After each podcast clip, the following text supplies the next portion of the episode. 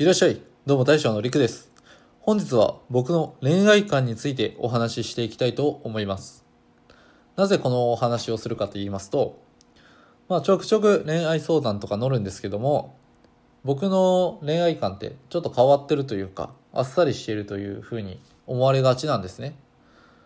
でも、こういった考えもあるよっていうことを思っておくだけでも少し気が楽になる人もいるんじゃないかなと思いましてお話ししていきたいと思います。逆に、あの、聞く人からするとちょっと嫌な気持ちになるかもしれませんけど、あくまでこういった考え方もあるよっていうことで、まあ、お話を聞いていただければなと思います。えまずですね、僕、彼氏、彼女っていう状態、いわゆる付き合ってると一般的に言う状態ですね。あれいらないと思います。って言いますのも、あれただの肩書きなんですよね。付き合ってるっていうのは。で、互いを縛り合ってる状態。この人は私のものですよ、僕のものですよって言って、周りに手出しさせないようにするっていうような状態ですよね。ただね、あの、結婚を視野に入れてるのであれば、付き合うっていうのは、あの、いわゆる準備期間、お試し期間としてはありだと思います。けど、あの、結婚も考えてなくて付き合ってる状態っていうのは僕はよくわかんないです。って言いますのも、あの、彼氏と彼女とできることって、あの、友達とかと全然できるんですよね。まあ、人によってはセフレなんて言い方もしますけど、別に、その、そういった体の関係っていうのが悪いわけでは全然ないんで、別に僕はいいと思いますし、その体の関係だけじゃないし、普通にその人とデートしたりとかも全然あると思いますし、なんならその人が、あの、恋愛感情をどっちか抱いて、そのまま恋に発展していくっていうことも僕はあると思いますんで、全然いいと思うんです。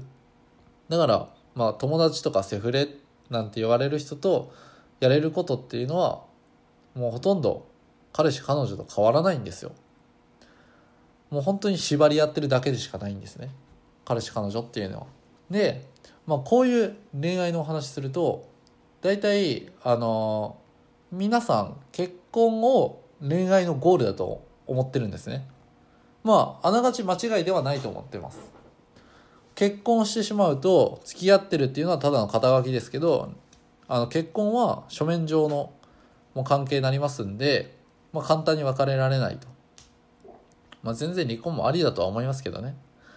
でも、まあ、なかなか別れられないっていうことでは、まあ、恋愛としてのゴールは結婚っていうのはあながち間違いじゃないと思います。ただ、結婚をゴールだとするのであれば、まあ、100メートル走をちょっと考えてみてください。ゴールが結婚です。で、付き合うっていうのがいわゆるスタートを切ったっていう時にするとします。で、その付き合ってる相手が結婚を考えていない相手の場合、それはゴールに向かって走ってるのではなく、ゴールと反対側、いわゆる逆走してる状態だと僕は思うんですね。って言いますのも、その結婚もしない人と付き合ってる期間っていうのは、その分、時間、お金、あと、さっきも言ったように、異性からあんまり声をかけられにくくなるんで、そういった出会いもなくなっていきます。なんで、いろいろと、まあ、犠牲にするわけですよね。ただ、逆走は逆走でも、走ってるのには変わりないんで、その恋愛の仕方、走り方を覚えます。なので、ゴールっていうところに新しく踏み出した時に、走り方を多少なりとも覚えてるんで、少しはうまく走れると思います。ただ、変わった恋愛をしてたら、その走り方も歪んでますんで、またゴールまでの走るのも難しくなると。まあそういうふうに思いますね。なんで、もしゴールを結婚として見てるのであれば、その付き合う相手っていうのは、結婚考えてる人以外は、僕はあんまり意味ないんじゃないかなと。まあ、無駄とまでは言いませんが、さっきも言ったように走り方は覚えられるんで、無駄ではないと思いますけども、その結婚というゴールに対しては遠ざかってるんじゃないかなと思いますね。まあ今日はそういったちょっと付き合うっていうことに対しての、まあ、僕の考え方をちょっとお話しさせていただきました。まあお話しするとまだまだ僕出てくるんですけども、これは恋愛トークはちょっと小分けにして、恋愛コーナーみたいな感じでちょっとやっていこうかなと思います。それでは僕のこの恋愛観が誰か一人でも参考になればいいなと思いまして、今日はこの辺で終わらせてもらいたいと思います。どうも大将陸でした。また聞いてね。